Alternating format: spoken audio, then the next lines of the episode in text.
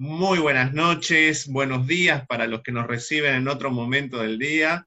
Y bueno, estamos aquí en Juntos a la Par, como solemos decir, en este fogón virtual del encuentro, donde estamos nuevamente con la grata visita de Fernando Queto, facilitador de constelaciones familiares y sistémicas. ¿Qué tal? Buen día, Fernando. ¿Qué tal? Buen día, buenas tardes, buenas noches. Exacto. Porque viste que ahora eh, el mundo se globalizó más todavía. Así, es. Que, este, ya no sabemos ni cuándo estamos. Había una, había un programa, una, una película que era eh, The Truman Show. Sí. Y cuando salía decía buenos días, buenas tardes, buenas noches. Siempre que salía a la casa decía lo mismo. Buenos días, buenas tardes, buenas noches para todos ellos. ¿Cómo estás? ¿Cómo va todo por ahí? Aquí estamos con un calorcito ya casi de verano. A veces están rayando los 40 grados y un poquito más, pero bueno, acá estamos refrescándonos con estas entrevistas también, nuestros conocimientos, nuestras vivencias. Y miro eh, atrás eh, el logo y, la frase, la consigna que dice mirando la vida. Estamos así, ese es el nombre de, de, tu instituto, ¿no? De tu, de tu centro. Ese es el nombre del centro. Eh, le puse mirando la vida porque es el mejor lugar donde podemos estar, ¿no? Mirando hacia adelante, mirando hacia la vida. Eh, sin, dejar, sin dejar de mirar el espejito retrovisor cada tanto. Claro. Porque muchas veces tenemos que mirar para atrás para ver qué es lo que sucedió. De eso se tratan las constelaciones familiares, básicamente, ¿no? Mirar un poco para atrás, ver qué es lo que sucedió para tener un pasado medianamente resuelto, un mejor presente y aspirar a tener un mejor futuro. Entonces, cuando yo me pongo acá adelante de esta frase, significa que estoy mirando hacia mi propia vida con mi pasado medianamente resuelto. ¿sí? Ese pasado medianamente resuelto es a través de de que mi familia, mi sistema familiar, yo lo tome tal cual es el sistema Tal cual es lo tengo que tomar. Pero bueno, no es fácil llegar a ese punto. Todos tenemos cosas para resolver en el pasado y está bueno poder darle una mirada a eso también de vez en cuando. Uno de nuestros objetivos como equipo es esta semana ir trabajando todo lo que tiene que ver con el autoconocimiento y las emociones y, lo que nos da luz, como la alegría, el disfrute, etcétera, ¿no? Y formulé una pregunta que te quiero compartir que dice así, ¿qué podemos hacer cuando nos damos cuenta que nuestra forma de querer resolver una situación adversa en la vida cotidiana puede ser, no nos da buenos resultados o no es efectiva? Ahí ya te aplaudo. ¿Por qué te aplaudo? Porque ya quisiste resolver. Ajá. Y ese es el primer paso. El primer paso es darse cuenta que algo no está funcionando bien. Que algo no estoy haciendo bien. Entonces, ese primer paso ya lo diste. Fuiste a buscar una solución a algún lado y te diste cuenta que no lo puedes solucionar. Pero ya hiciste algo. No te quedaste en tu casa solo, deprimido, viendo a ver qué puedo hacer de mi vida y esperando que la solución llegue de la nada. Entonces es muy difícil eso, que una solución llegue de la nada. Entonces, por eso aplaudo, porque ya fuiste a buscar una solución. Y al ir a buscar la solución es como que ya diste un primer paso. Hay un refrán que muchas veces aparece en Facebook, que un paso no nos lleva a ningún lado, pero nos saca del lugar donde estamos. Entonces, si nosotros estamos en nuestras casas deprimidos o tristes por alguna situación, bueno, ese primer paso ya nos saca. Y eso ya es importante. Ahora, si ese primer paso no te diste cuenta y seguís dando otro paso y llegaste a ver qué son las constelaciones familiares, bienvenido. Llegaste al lugar, hoy por lo menos llegaste al lugar indicado, José, que son, que es esta mirada sistémica que nosotros le podemos dar a todo lo que es esto que vos mencionás, ¿no? Es la alegría, el estar bien, el querer caminar hacia la vida justamente mientras seguimos este, hablando del centro. Eh, Fernando, ¿se puede decir que hay una inteligencia transgeneracional? Eh, podemos decir que así como hay eh, una herencia genética, también tenemos una herencia emocional. ¿Heredamos las emociones? Mirá, vamos a poner, vamos a, vamos a hablar de acuerdo a un, a un ejemplo, ¿crees? Dale, dale. Yo me siento totalmente infeliz. ¿Por qué? Porque quiero tener hijos. ¿Por qué? Porque siento que tengo la necesidad de tener hijos.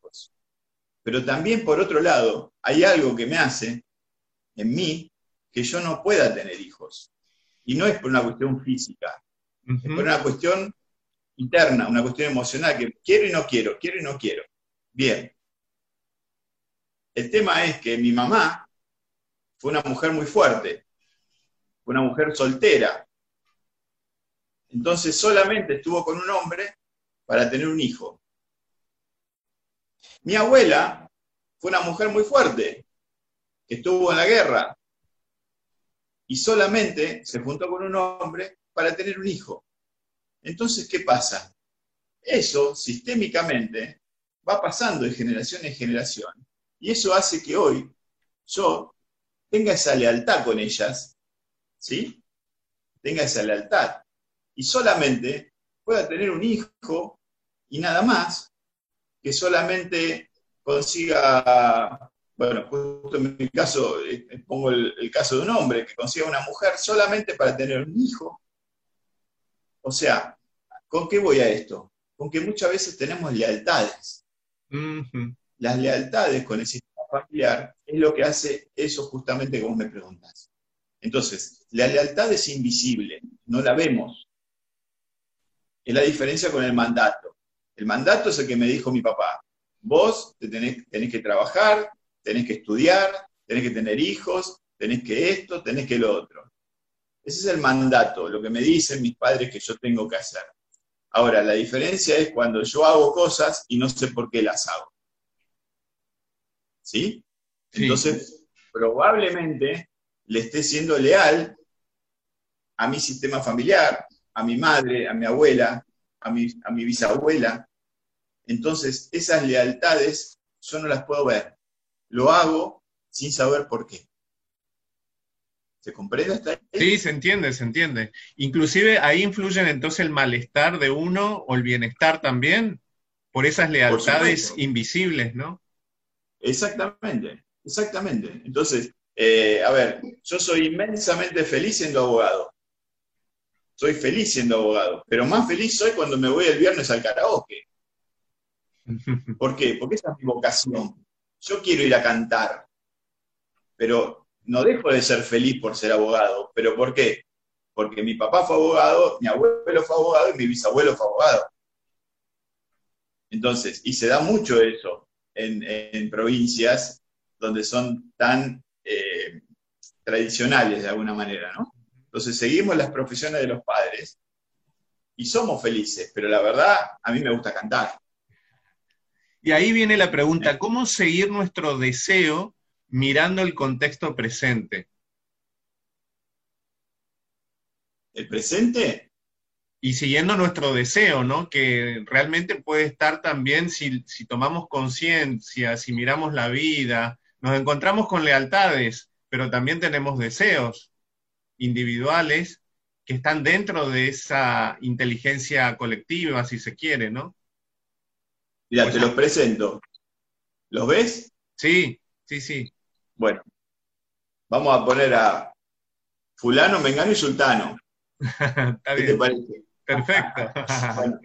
el, tema, el tema es el siguiente. Nosotros tenemos nuestra propia vida, ¿sí? De lo que venimos hablando.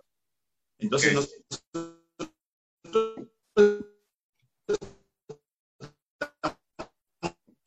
mirando hacia nuestra vida, que vengo asintiendo a todo lo que fueron mis padres y mis abuelos. ¿Ok? Sí, Fernando, hubo una interferencia por la señal. ¿Nos puedes repetir lo último? Yo soy feliz. Sí como estoy ahora porque estoy mirando la vida, o sea que asiento a lo que son mis padres, ¿sí? Asiento a lo que es mi sistema familiar. El sistema familiar viene de acá atrás. Este es el sistema familiar. El sistema familiar empuja hacia adelante. Entonces, yo estoy fenómeno acá adelante. Estoy bárbaro hacia mi vida. No tengo ningún inconveniente. Retomemos tu pregunta. Sí. Mi pregunta es, ¿cómo seguir nuestro deseo mirando el contexto presente? Entonces, en ese momento yo miro para atrás. Cuando yo miro para atrás y veo que todos fueron abogados en la familia, si yo no quiero ser abogado, entonces miro a mi, a mi sistema familiar y les digo, querido sistema, aunque yo lo haga diferente a ustedes, igual voy a seguir perteneciendo. Porque el miedo que tenemos es dejar de pertenecer, pertenecer al sistema familiar. Es uno de los tres principios fundamentales por los cuales se rigen los sistemas familiares. Bergelinger hace este gran aporte de estas tres leyes sistémicas por las cuales se, se rigen y se manejan los sistemas familiares. Y uno es la pertenencia. Todos tenemos derecho a pertenecer al sistema familiar, pero también todos tenemos miedo de dejar de pertenecer a ese sistema. Entonces, en este contexto, como vos decís, en el presente, yo puedo mirar al sistema y decirles, vengo a aportar algo nuevo al sistema familiar.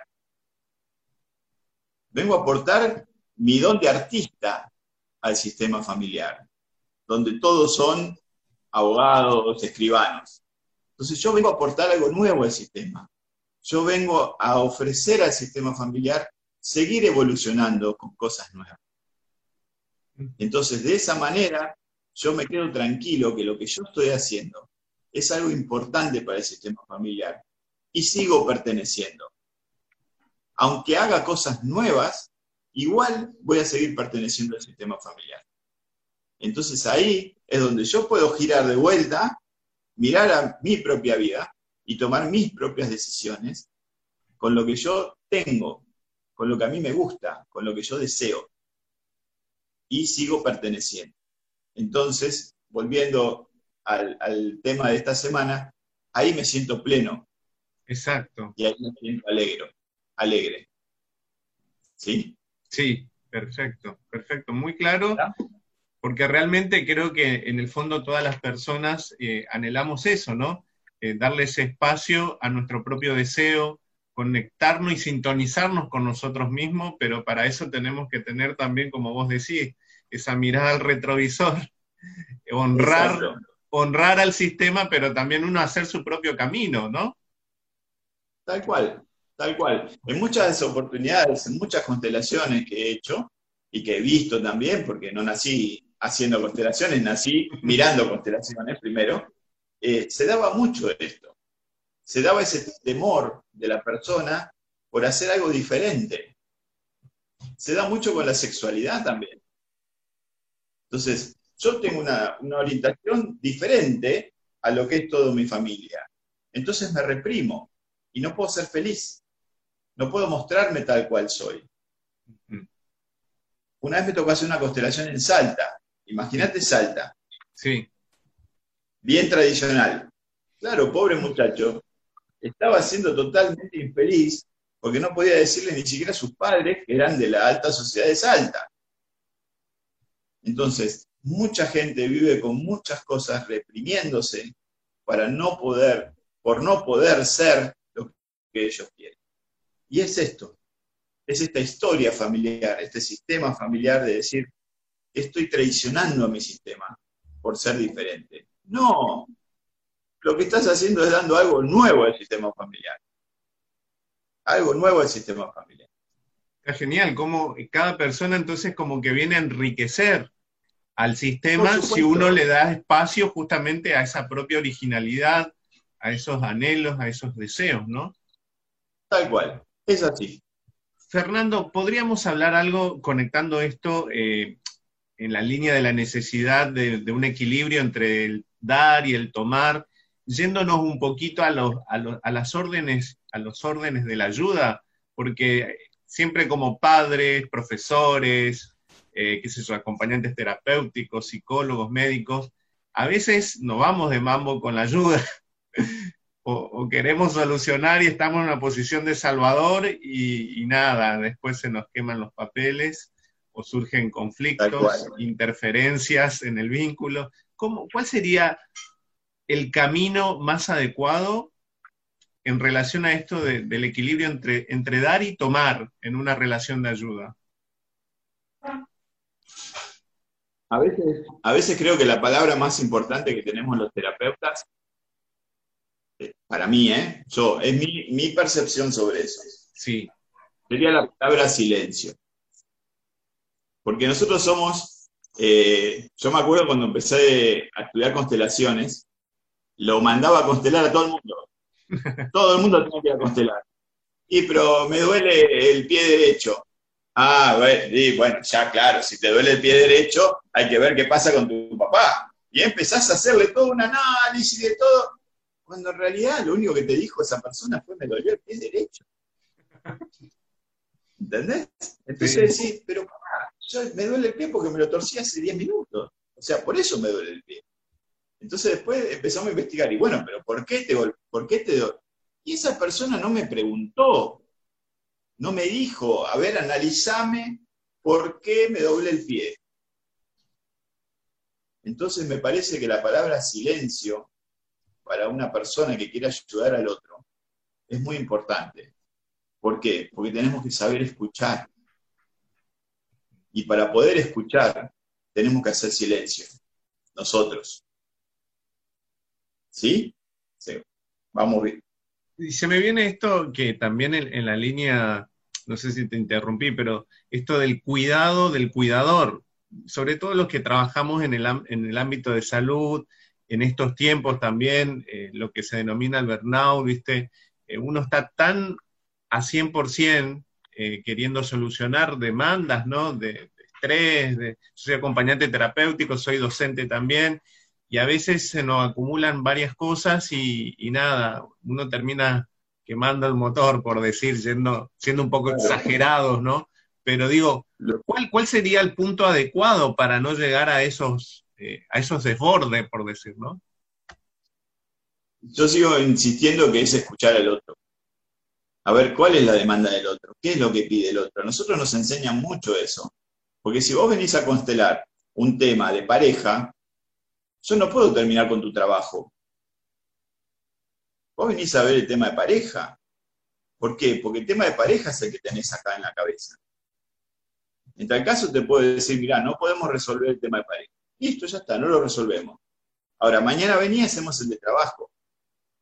Entonces, me parece que esto, yo diciendo bastante de mucha gente que es eh, terapeuta y se la pasa solucionándole la vida a la gente.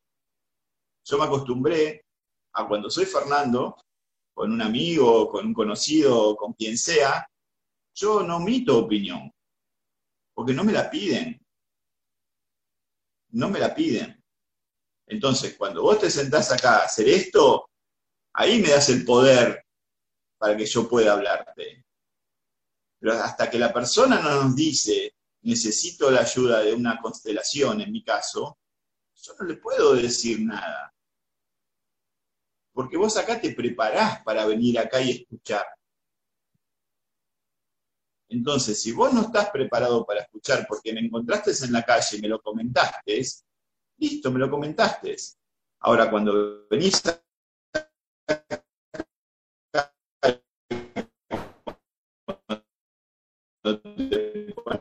frente a un terapeuta, ahí estás preparado. ¿Qué espacio para escuchar a alguien para poder solucionar? Entonces, me baso, primero me baso ahí. Y después, por supuesto, una vez que sí estoy sentado acá, los terapeutas tenemos que seguir capacitándonos, tenemos que seguir supervisándonos. Este año, bueno, por la pandemia no se pudo, pero yo todos los años hago dos supervisaciones con mi profesor.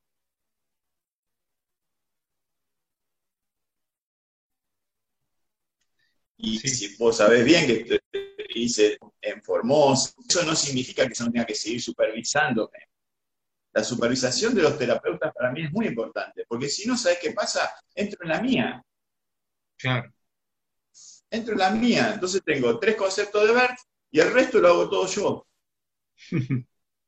Entonces, y, no estaría siendo tampoco, en mi caso, no estaría siendo leal a lo que son las constelaciones familiares.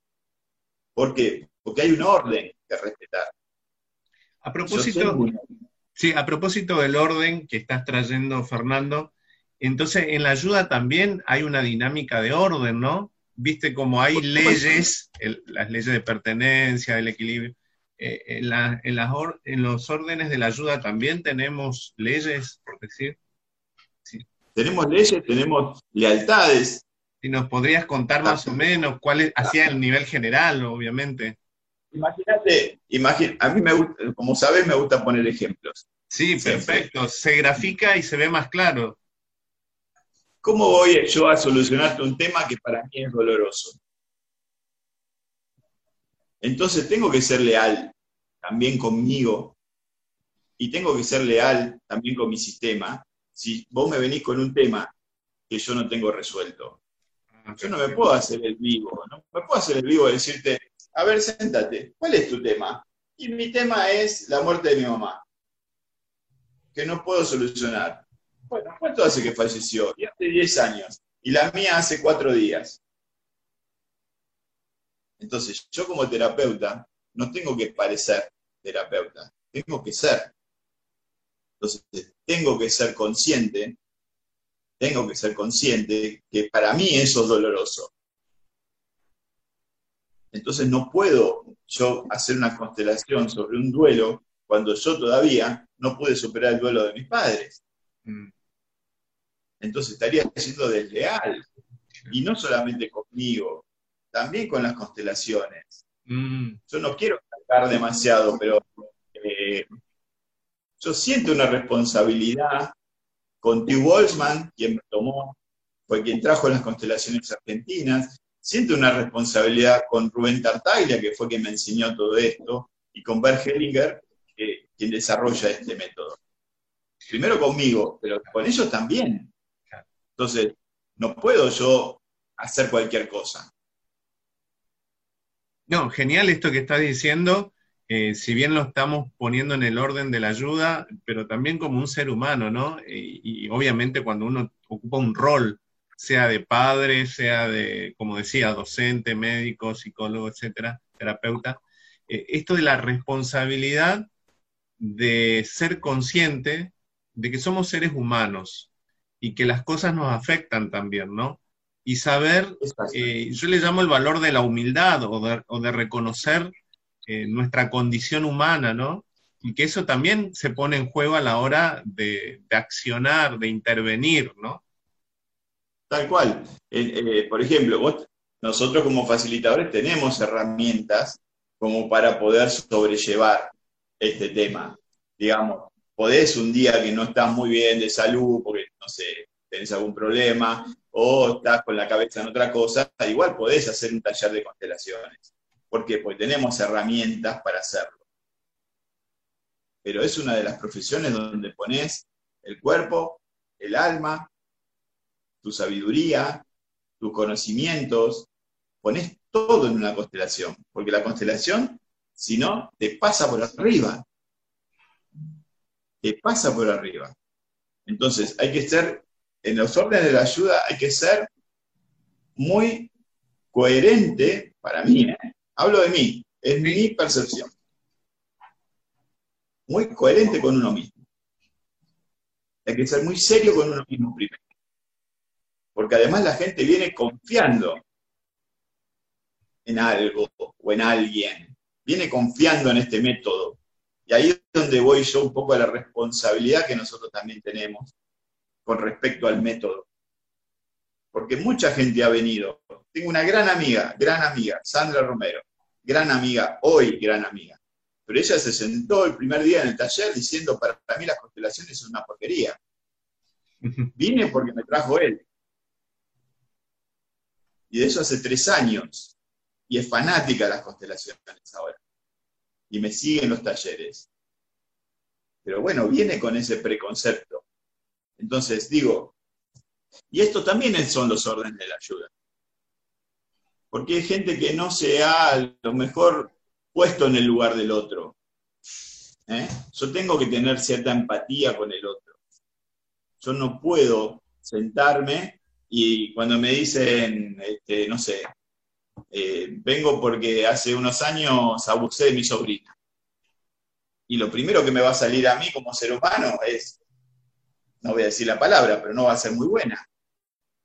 Sin embargo, esa persona tuvo esa valentía de sentarse ahí y decirlo. Entonces tengo que tener empatía con, todos esos temas. Sí, disculpame. Sí, no, la empatía fundamental. Si me voy, vos traeme de vuelta. ¿eh? No, sí, eh, cuando vos fuiste mencionando cuáles son las implicancias del que está llevando adelante una constelación familiar, me, quedé, me quedó resonando, vos dijiste el cuerpo, el alma, pero empezaste por el cuerpo, ¿no? Eh, es fundamental eh, cómo uno integra y hay como una inteligencia y una conciencia corporal, como ahí está guardado todo también, ¿no? O sea, empezar por el cuerpo. En el cuerpo se, se mueve, por decir, nuestro ser, nuestra conciencia, nuestras emociones a propósito del tema, ¿no? Las emociones más luminosas y también la oscura. Ahora estamos deteniendo nuestra semana en nuestro bienestar, en la alegría, la dicha, el gozo, la plenitud, ¿no? Pero en el cuerpo, el cuerpo es el continente, ¿no? Y pasa todo por ahí, pasa todo por ahí. Eh, la emoción también pasa por mi cuerpo, porque hay veces que a mí me, ha costado decir una frase. ¿Por qué? Porque me emociona en una constelación. Y por supuesto que, bueno, nada, trago saliva, espero, nadie se va a dar cuenta de eso. Pero dentro mío ah, eh, hay... Eh, ah, y porque me emocioné, porque es algo lindo que está pasando. Es algo lindo porque hace 10 minutos, cuando empezamos la constelación, esta persona se quería ir, odiaba a su padre. Entonces, después de, de la constelación, donde una persona pueda decirle, sí, papá, porque comprendió qué es lo que sucedió. Es emocionante. Y me viene de vuelta esa emoción. Porque está diciendo, bueno, algo se pudo hacer por alguien. Cuando tantas veces la gente necesita. Y no oculto mi emoción al, recordar esas cosas. Porque también pasamos por algo en esta vida y esa persona tenía que estar acá. ¿Para qué? Para entender qué era lo que pasaba con su papá. su papá no era el, malo de la película, hizo lo que pudo con ella. Entonces, esa emoción pasa por mi cuerpo como facilitador también. Puede pasar un recuerdo, puede pasar un hecho también de violencia. Hace poco, te comento una experiencia, ya que vos también estabas compartiendo, hice una meditación eh, guiada, donde eh, la guía nos invitaba a evocar, a hacer memoria de, recuerdos que nos conectaban justamente con la amistad, con la alegría, con la dicha, con la plenitud. Y nada, como que dentro de cada uno de nosotros, percibiendo nuestro cuerpo, la emoción, la memoria evocativa, uno entra como a conectar a fusionar, por decir, con esas experiencias que están en nuestro interior. Yo conecté con una experiencia que tenía que ver justamente con mis padres en la época más de mi adolescencia, casi juventud, eh, sentados en un parque, un día así medio primaveral, flores, pájaros, tomando unos mates, y nada, eh, fue, fue como algo que digo, eso también está dentro mío, ¿viste? Y me conectó con una sensación de, gozo, de disfrute, ¿no? Por supuesto, y también hay que ser valiente de reconocer que eso que está pasando ahí, en el caso mío, lo que está pasando en el campo, a mí también me está resonando por algo. Entonces también está bueno después decir, che, ¿por qué me afectó esto? ¿Eh? Eh, sobre todo cuando estábamos hablando de nuestros padres, en general, en general, porque el trabajo con los padres es permanente. El recuerdo es permanente siempre con nuestros padres. Hay un autor o una autora, porque la verdad que nunca sé si es autor o autora, nunca me acordé ni el nombre, pero me gusta lo que dice, que a los padres hay que tomarlos. ¿Tomarlos qué significa? Son como son. No hay otra posibilidad. No hay otra posibilidad. Así son mis padres. Listo. Los tomamos a la mañana, al mediodía y a la noche. Y a veces en ayuno. ¿Son como rituales? ¿Serían como rituales sanadores? En, el sentido de tomar conciencia de tomarlo, digo. Tomarlos, o sea, como son, no hay otra posibilidad. Y pero mi papá me pegaba. Sí, tu papá te pegaba. Ese es tu papá. Podemos dejarla, después podemos hacer la constelación para que estés mejor, para que puedas sentir a eso que sucedió. La diferencia entre sentir y aceptar es que, a ver, ¿estamos de acuerdo que esto es una maderita? Sí, obviamente. Blanca, o sea, color madera. Madera, sí, marrón clarito, sí. Entonces, asentimos a que, asentimos a que esto es una madera. Ahora, yo no acepto que sea color madera. A mí me gustaría que sea roja. Entonces, pero asentimos que es una maderita los dos. Claro. Bien, entonces, si me apuras, y sí, hay algunas cosas que no acepto todavía de mis viejos, y ya fallecieron los dos. Pero asiento que mi mamá fue así. ¿Por qué? Porque mi abuela de nueve hijos, viuda, cuando mi tío el más chico tenía cuatro años, y hizo lo que pudo con sus hijos. Entonces no había un gran amor. El amor era ponerles un plato de comida, no un abrazo. Mi mamá, ¿qué hizo conmigo? Lo mismo. No hizo otra cosa.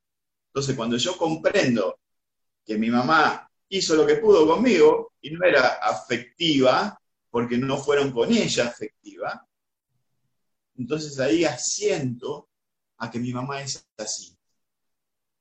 Pero me hubiera encantado que mi mamá sea afectiva. ¿Se comprende la diferencia? Sí, sí, es, que es muy sutil, ¿no? En lo que vos decís entre asentir y aceptar, ¿no? Muy sutil. la diferencia asentir me da la... Sí. La diferencia cuál es? Que todavía yo le estaría reclamando, reclamando es mirar para atrás. Cuando yo le reclamo a mi mamá todavía es porque no la acepto. Ajá. Entonces, ¿qué pasa? Mira, acá está la vida, vamos de vuelta. Ahí está la vida. Acá estoy yo. Sí. Y estos tienen, ojitos. Sí. Entonces está mirando hacia adelante. Pero ¿qué pasa? Cuando yo le reclamo a mis padres algo, miro para atrás. Claro. Cuando yo asiento como son mis padres, miro para adelante.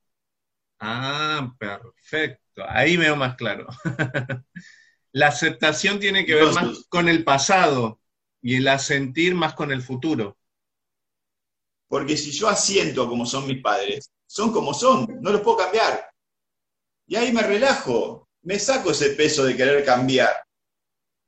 Y también lo podemos llevar a otro ámbito, ¿no? Y volvemos al, principio de la charla, la alegría, los sentimientos y todo. Yo soy con alguien feliz, estoy feliz con una pareja si lo quiero cambiar. Evidentemente no. Evidentemente no. Acá pasa lo mismo. Si yo no acepto que tengo mis padres como son, miro para atrás. Y todo pasa por acá adelante. Y yo no lo veo. ¿Por qué? Porque le doy la espalda. Porque todavía estoy en el reclamo con mis padres. Y se te pierde el presente, se te va. Total. Porque acá en el presente está mi pareja, en el presente está el trabajo, en el presente están los hijos, en el presente está el futuro. ¿Y yo que estoy mirando para atrás? Entonces todo esto no lo veo. O puedo estar eh, funcionando automáticamente, siempre colgado del pasado, ¿no? Tal cual, por inercia vas. Vas por inercia. Entonces pasa el tiempo y seguís en el mismo lugar, pero no estás avanzando. ¿Por qué? Porque a sentir, Hugh dice que este es el lugar de mayor felicidad que puede tener un hijo. Y esto es así. ¿Por qué? porque acá es cuando asentimos a lo que son nuestros padres y nos permite poder caminar hacia adelante. ¿Por qué? Porque el sistema familiar, como te dije hoy, empuja para adelante. Entonces, si yo estoy acá mirando hacia mis padres, el sistema familiar evoluciona, me tira. porque estoy de atrás. En cambio, cuando yo estoy mirando hacia la vida, el sistema va hacia adelante y yo puedo progresar. El sistema familiar, cuando empuja, significa que yo tengo una pareja al lado. Empujó el sistema, yo asentía lo que son mis padres. Pude conseguir una pareja que estaba acá adelante. Entonces, cuando conseguí una pareja, el sistema evolucionó. El sistema cumplió su, su objetivo, que es seguir procreando.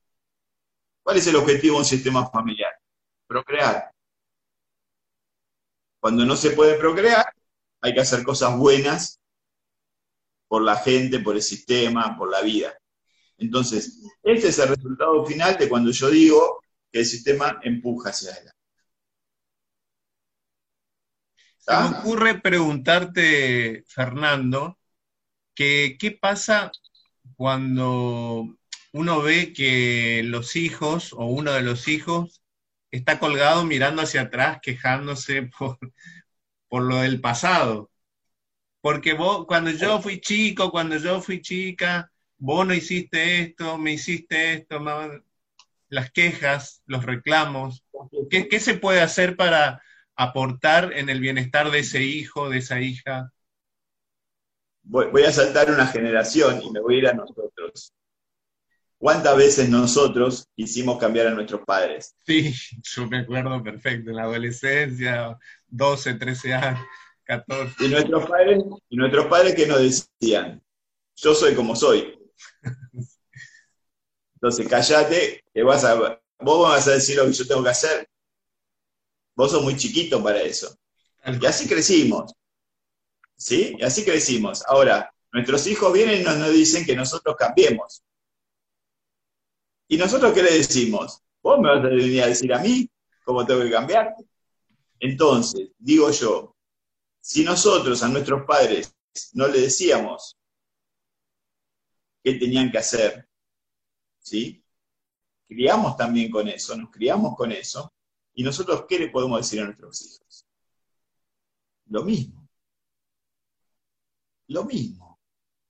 O sea, yo soy tu papá y tu mamá lo más importante que hicieron mis padres, lo más importante que hicieron mis padres fue tenerme. Porque todos los padres tienen esa posibilidad de no tener el hijo. Sin embargo, lo que hicieron fue tenerme. Y ese es, lo, más, lo grande que hicieron estas dos personas. Lo más grande. Entonces, a partir de ahí, como hijo, ¿sí? Solo que cuando giro, soy padre, ahí lo que tengo hoy por hoy, nosotros, que no lo tuvieron ellos, son muchas herramientas, muchas herramientas como para poder sobrellevar esta situación. Entonces, buscar las que más se adecúen a nosotros, las que más nos hagan sentido, para poder hablar con ellos y contarles y experimentarles. Hay un chico de Neuquén, hay un chico de Neuquén que tiene 16 años, José.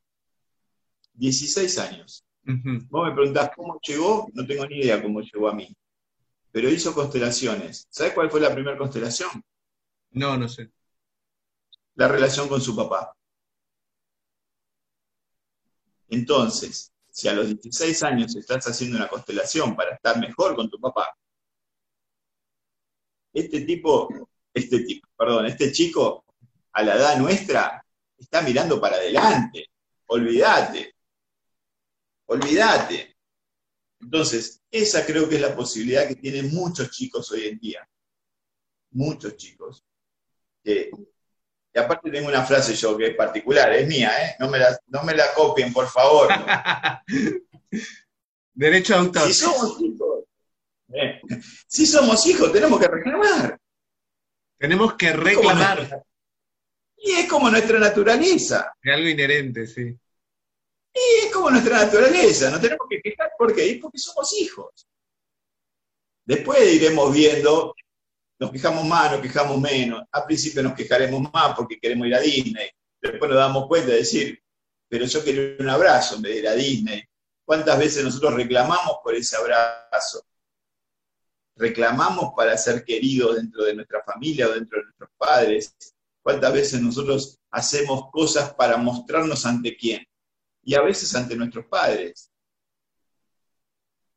Las constelaciones nos permiten ver a este chico, este hijo, que nos reclama a nosotros, nos permiten en una constelación ver a estos dos abuelos. Y cuando ven estos dos abuelos, se dan cuenta quién es el papá. ¿Eh? Que lo único que pudieron hacer estos abuelos fue criarlo de esta manera. Y lo único que hace este papá, si no tiene herramientas, por eso te digo que nosotros tenemos hoy por hoy un par de herramientas más, como para hacerlo diferente con ellos. ¿Sí? Aún cuando, aun cuando no se le haya conocido, por ejemplo, a los propios padres, también puede suceder esto, o sea, de darle la, bienvenida al papá, a la mamá, porque tal vez hay, algunos que fallece el, papá o la mamá cuando el, cuando el niño fue, qué sé yo, bebé, o, no lo conoció por distintas circunstancias de la, de, la pareja, etcétera. Me estoy refiriendo al hijo, ¿no? igual, igual se puede hacer ese proceso, ¿no? De, integración de, del papá y la mamá en el corazón, ¿no? Tal cual, darle el lugar, el lugar en el corazón a ese papá como el grande y a esa mamá como la grande. Las circunstancias también forman parte del destino. Entonces, mi destino era crecer sin esos dos padres el destino de mi papá y de mi mamá fue morir en ese accidente los dos juntos, era su destino, pero que yo viviera. Entonces, mi vida y mi experiencia en esta vida va a ser totalmente diferente a uno que tuvo sus dos padres toda la vida. ¿Sí? Se me viene esto como que el, valor primordial es la vida siempre, más allá de las circunstancias más allá de los errores, más allá de las ausencias, como que la vida es el valor fundamental, primordial, ¿no? Totalmente. Y cuando no se tiene valor por esa vida, también hay que ver por qué. ¿Por qué no se tiene valor? Una cosa es que este año no quieras festejar tu cumpleaños porque, bueno, no, no está bueno, estamos en pandemia, es un quilombo, no puedo invitar a nadie. Está bien, pero si nunca querés festejar tu cumpleaños, ¿el cumpleaños qué es? Vida. Vos cumplís un año más de vida.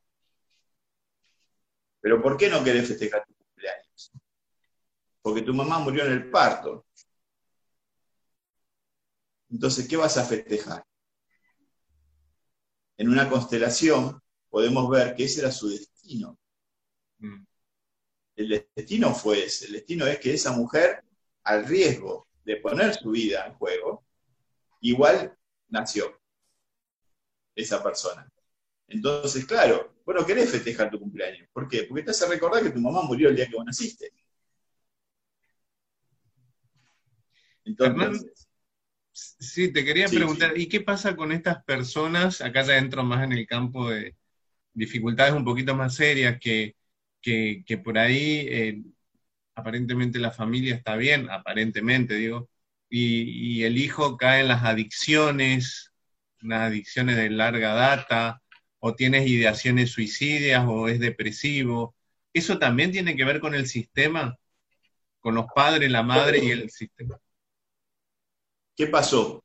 ¿Qué pasó ahí en ese sistema?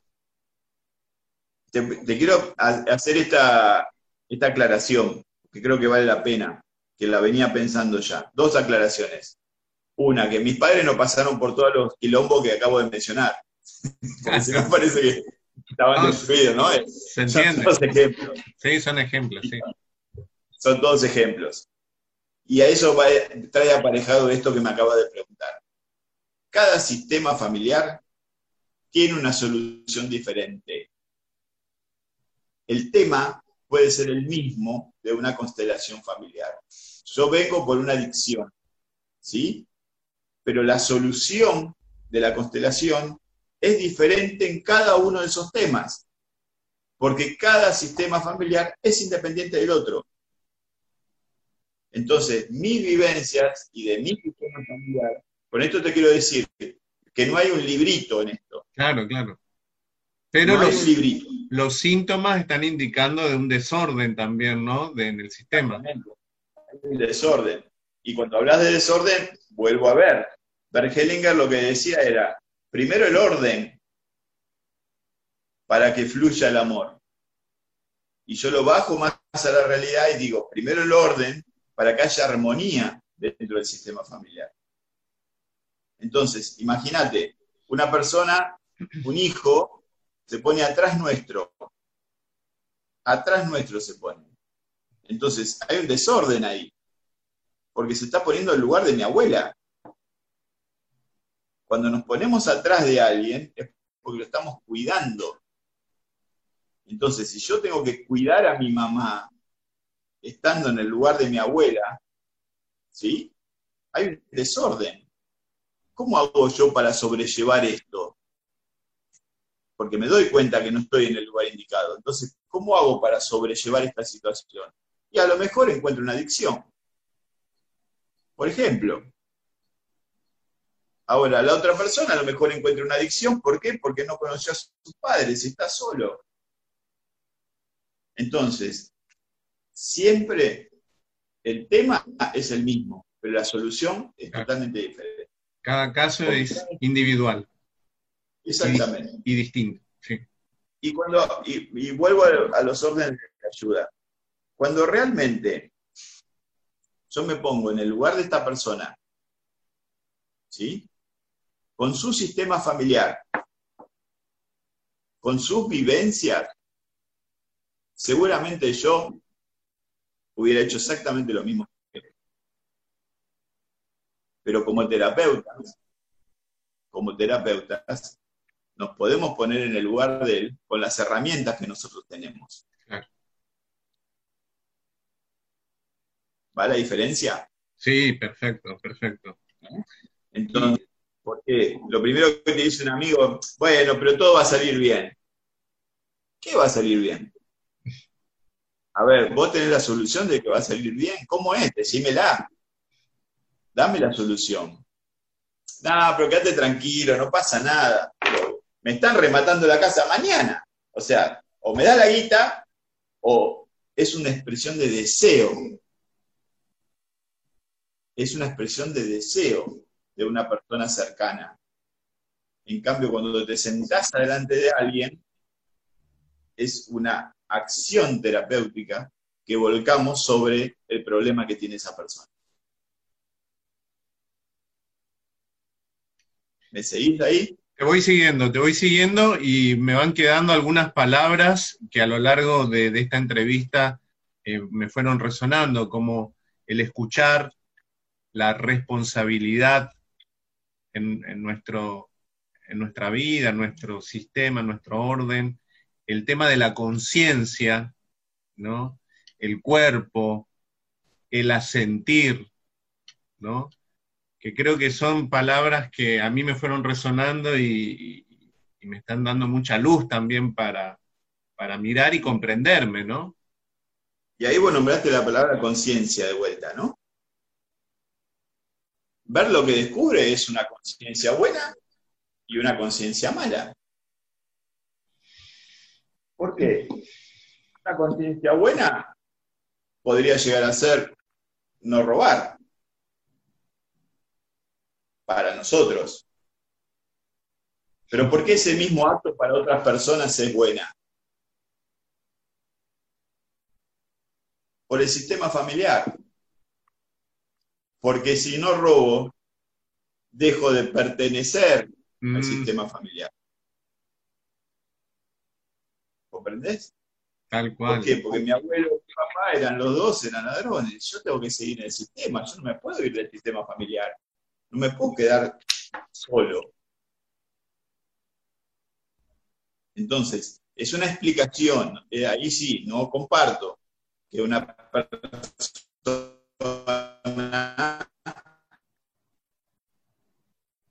Me gustaría que esa persona venga a hacer una constelación de tus ancestros. Puede ser un hombre de bien, no robar, no jugártela la vida ni matar al otro. Obviamente, prefiero eso. Pero también le encuentro una explicación, entre comillas, de lo que es la conciencia, la buena y la mala. Porque para algunas cosas, para algunas personas eso es bueno y porque para otras personas eso es malo.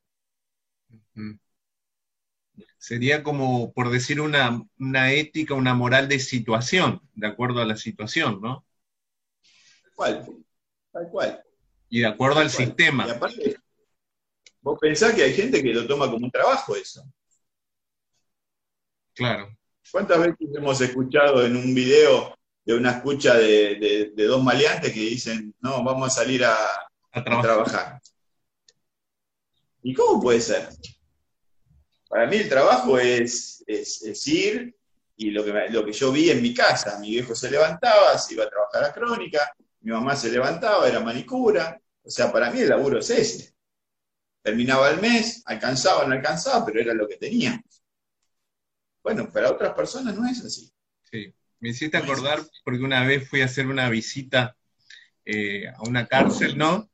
en otra provincia y, nada, estábamos reunidos así con los presos y uno, entre mate y mate, compartían sus experiencias y uno decía lamentando, estoy bajoneado porque mi señora está vendiendo los electrodomésticos que tanto me costó tanto trabajo en robar. Entonces, viste, le estaba lamentando que la señora como no, no tenía más el trabajo de su esposo que estaba preso, tenía que entrar a vender lo que, lo que, bueno, robó. Así que, pero lo decía con tanta naturalidad, viste, como que ahora comprendo, ¿no? Y bueno, ahí está. Para él eso estaba bien. Y para eso nosotros, para eso nosotros está mal. Ahora, ¿eso cómo, cómo se articula en una sociedad también, no? Porque en, una sociedad hay normas, hay leyes, entonces... Eh, Cuando yo te digo esto, a ver, una persona yo, gracias a Dios, y espero que siga sucediendo así, no he tenido grandes robos. ¿eh? He tenido uno solo cuando me robaron el auto, que fue realmente fue difícil. Pero hay gente que vive teniendo robos, vive teniendo robos así. O asaltos, mejor dicho, no robos. Cuando yo explico esto y te digo que esta persona está así porque quiere pertenecer al sistema. Si a vos te robaron, lo primero que decís, vos sos un pelotudo directamente. Porque este tipo, lo mínimo es un tiro en la cabeza. ¿Entendés? Entonces, también hay que equilibrar cuando uno habla de esta manera. Yo, porque a mí no me preocupa, porque son mis pensamientos. ¿Sí? Pero también, una vez había, había ido a una conferencia de violencia de género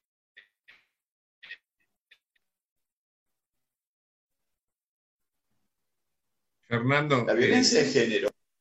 Sí, tuvimos un pequeño corte ahí con el tema de la señal, que fuiste a una conferencia de violencia de género. Ahí quedamos. Y es lo mismo. Es lo mismo. Es pertenecer a que mi papá fue violento y mi abuelo fue violento. Yo quiero seguir perteneciendo a la familia. Entonces yo soy violento. El del abogado es lo mismo. Claro mismo. Mi abuelo abogado, mi papá abogado, yo voy a ser abogado, por la lealtad.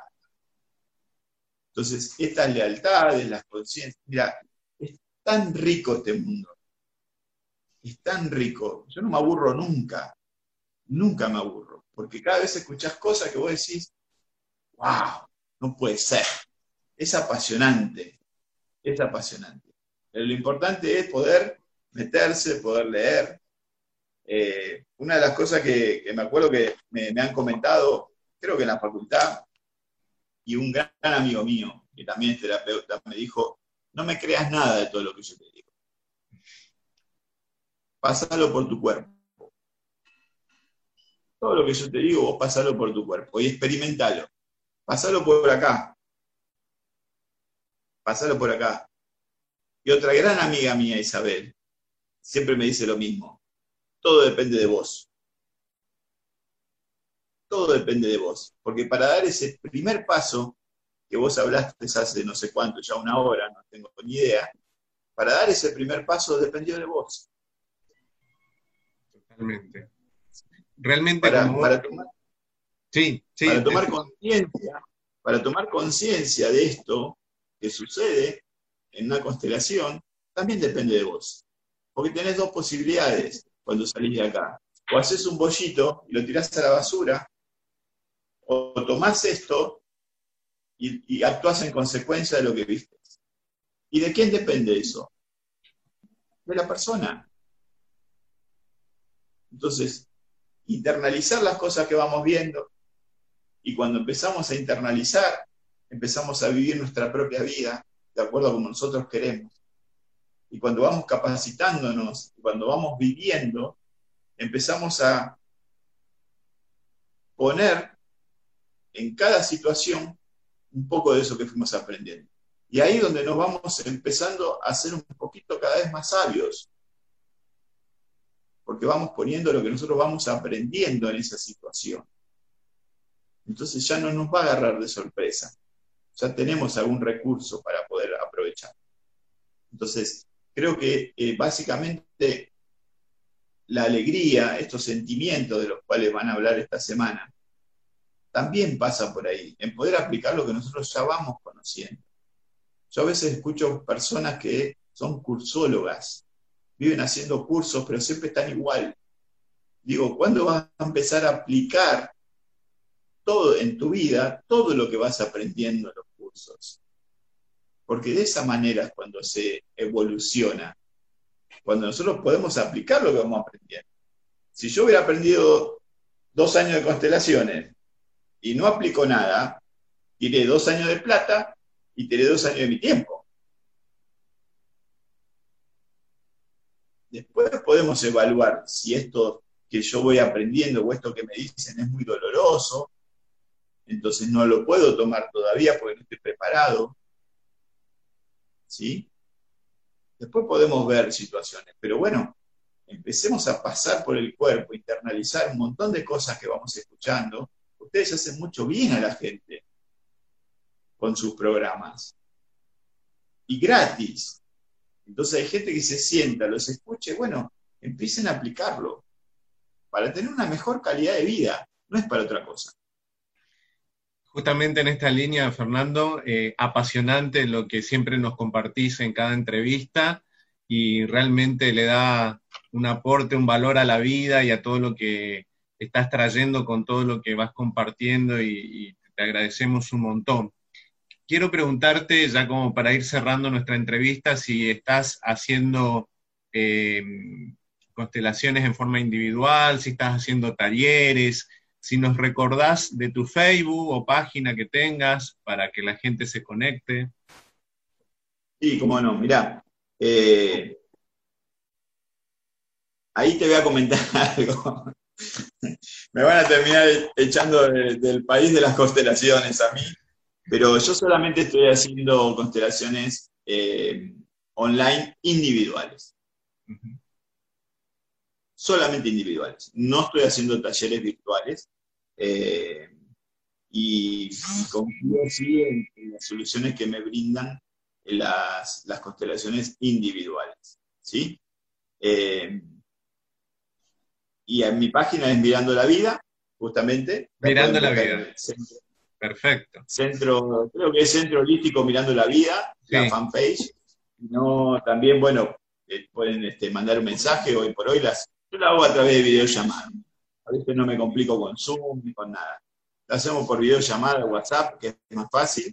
Eh, y, sí, se pueden conectar, ningún inconveniente. Otra de las cosas que todavía no aprendo, José, es a tener un tiempo determinado para la constelación. No lo termino de aprender, me falta todavía pero yo no voy a dejar a nadie que se quede con alguna duda. Ni voy a dejar a nadie que se quede en la casa inconcluso. Porque también es parte de mi responsabilidad, mía, ¿eh? Mía. Dejar a alguien en la casa sola después de una constelación que no pudo resolver. Por una cuestión de tiempo, no porque ella no lo pudo resolver, por una cuestión de tiempo. Mm. Si yo te digo una hora y no quedó resuelta y te quedas vos solo ahí casa. Yo no sé qué pasa con vos después de eso. En una constelación termina el taller, eh, en una constelación grupal, ¿no? Termina el taller, charlamos, hablamos, puedo ver de qué es lo que sucedió después del taller. Acá cortamos y yo no te vi más. Claro. Entonces, Claro, se- sería el después, el acompañamiento del después. eh, no, por lo menos de, de- por lo menos de quedarme de alguna forma, eh, no sé si tranquilo, pero por lo menos saber que si en una hora no se solucionó y fue una hora y cuarto, una hora y media, no importa, pero en una hora y media yo me quedo tranquilo de que la persona se queda sola en la casa, pero que está bien. Perfecto, claro. ¿eh? Que quede, que quede en un buen punto cuando hacen el cierre de la constelación. Exactamente. Fernando, Exactamente. Eh, así como solemos decir siempre, algunas palabras de cierre eh, en este tiempo, a esta altura también de, la cuarentena, de la pandemia, de, esta, de estos nuevos tiempos excepcionales que ya estamos transitando. ¿Qué, mensaje nos podés eh, transmitir desde la mirada sistémica, justamente fortaleciendo, como decíamos, nuestro bienestar, nuestra calidad de vida, nuestra alegría? Sí, creo que es un poco lo que, lo que dije hace un ratito, ¿no? Esto de, de poder, eh, poder internalizar todo lo que nosotros vamos viendo, todo lo que vamos aprendiendo, eh, saber que hay un futuro, siempre hay un futuro, y tenemos que prepararnos también para ese futuro, Mm, y también saber que ese futuro es el presente. Cuando decimos los chicos son del futuro, los chicos son del hoy. Nuestro futuro es hoy. ¿Por qué? Porque lo que hagamos hoy va a ser la consecuencia de mañana. Entonces, pensemos en todo lo bueno que podemos hacer hoy para tener un mejor mañana. Y hoy lo que podemos hacer en esta mirada sistémica fantástica, que nos cambia la vida a todos, y voy a hablar solamente de las constelaciones porque mi corazón está con las constelaciones, y aparte confío porque me cambió a mí la vida. No es porque se lo cambió a José o a María, no. A mí me la cambió. Entonces confío plenamente en este método y que es algo que pueden llegar a tener. Y después es no tener miedo a caminar. Tratar de, estar lo, lo más eh, lo más libre posible. Liberar el peso. Liberar el peso. Muchas veces ponemos cosas abajo de la alfombra, José. ¿Cuántas veces hemos puesto cosas abajo de la alfombra? ¿Está mal? No, no está mal poner cosas abajo de la alfombra, pero hay que acordarse qué pusimos ahí abajo para poder sacarnos, porque si no vamos a hacer una montaña gigante, vamos a hacer una montaña acá de cosas que pusimos abajo de la alfombra y no voy a poder pasar para el otro lado. Entonces, recordar esas cosas, recordar qué tenemos para solucionar, recordar que si no solucionamos esas cosas del presente o del pasado, no podemos caminar hacia adelante sin peso. ¿Eh? Y tener una mejor calidad de vida, tener una mejor calidad de vida. Eh, no me gustan los mensajes, va a estar todo bien. No, no sé si va a estar todo bien. No tengo ni la más pálida idea si va a estar todo bien, la bola de cristal no la tengo. Pero que nuestro mundo lo podemos cambiar, sí. De eso no me cabe duda. Y si todos cambiamos nuestro mundo, seguramente vamos a empezar a cambiar el mundo de los demás también. Y, este, y, y eso hace que, que todos evolucionemos un poquito mejor. Fernando, un gracias enorme eh, por tu generosidad en el compartir esta entrevista y desde acá, desde Formosa, desde Juntos a la Par, te mandamos un fuerte abrazo virtual. Yo también les mando un abrazo virtual a ustedes, les agradezco, les agradezco enormemente que me den Gracias. la posibilidad de llegar, de llegar a, a todos, este, a todos los, los que lo siguen a ustedes. Y nada, también es un gracias gigante porque me encanta hablar de constelaciones y ustedes me, me permiten esa, esa libertad de poder hablar de lo que sé y de lo que siento. Así que muchas gracias a ustedes también. Igualmente, muchas gracias y hasta luego, Fernando. A disposición cuando quieran. Un abrazo. Otro para vos.